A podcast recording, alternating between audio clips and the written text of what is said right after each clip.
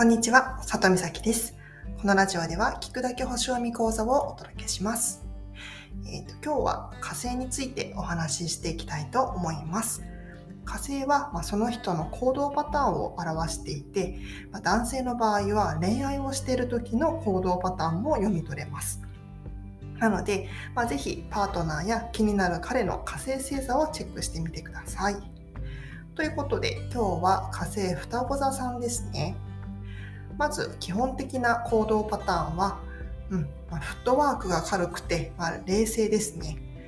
うん、もうちょっと詳しく解説すると、まあ、火星双子座の一番の特徴はもうフットワークの軽さですね。うん、自分の好奇心を刺激された時が一番ワクワクしていて、まあ、その、まあ、興味関心事がま次々と変わります。で、まあ、決断力も早いので、まあ、じっと考えているよりももう効率重視で即行動するはずです。ただ、まあ、瞬発力には恵まれるんですけども、まあ、そのパワーは長続きはしないので、まあ、長いこと集中するというのは苦手ですね。で、まあ、じっと同じ場所にいることを嫌うので、もう飽きたなと感じたら、さっと次へ行きます。うん、なので、まあ、周りからは落ち着きがない人だなと思われてることもあります。そして、まあ、火星というと怒りとか攻撃性を表すんですけども火星が双子座の場合は攻撃性をあまり感じないですね。うんまあ、相手に攻撃されてもスルッとかわしたりとかあと嫌味一つでさらっと水に流します。ただ、まあ、一度本気で怒るともう関係をバッサリと切る。うん、もう非常な部分というのがあるので要注意です。まあ、何かトラブルが起きるともう起点を利かしてもうクールに切り抜ける男性ですね。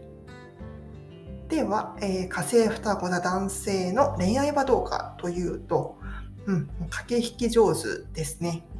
うんまあ、火星双子座の男性が好きな相手を見つけると相手に近づく最短距離というのをもう計算し始めます。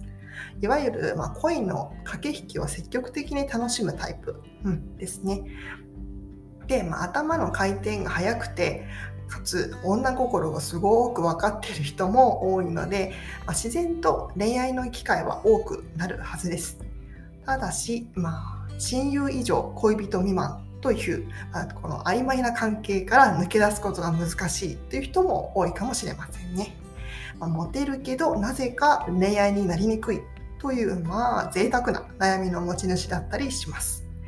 あと、もう一つ特徴があって、同時進行になりやすいっていうところがあります。うん、双子座の問題点としてよく言われるのが、良くも悪くも器用なところですね。なので、まあ、一度に複数の恋愛を同時進行させる人に多い配置とも言われています。まあ、興味の対象がコロコロ変わりやすいというのがもともとの性質なので、まあ、どんなに厳しく非難しても本人に悪気はないはずです。そして、まあ、性的な好奇心も今よく働くので、まあ、性的な場面では言葉のラリーを楽しむ傾向があります。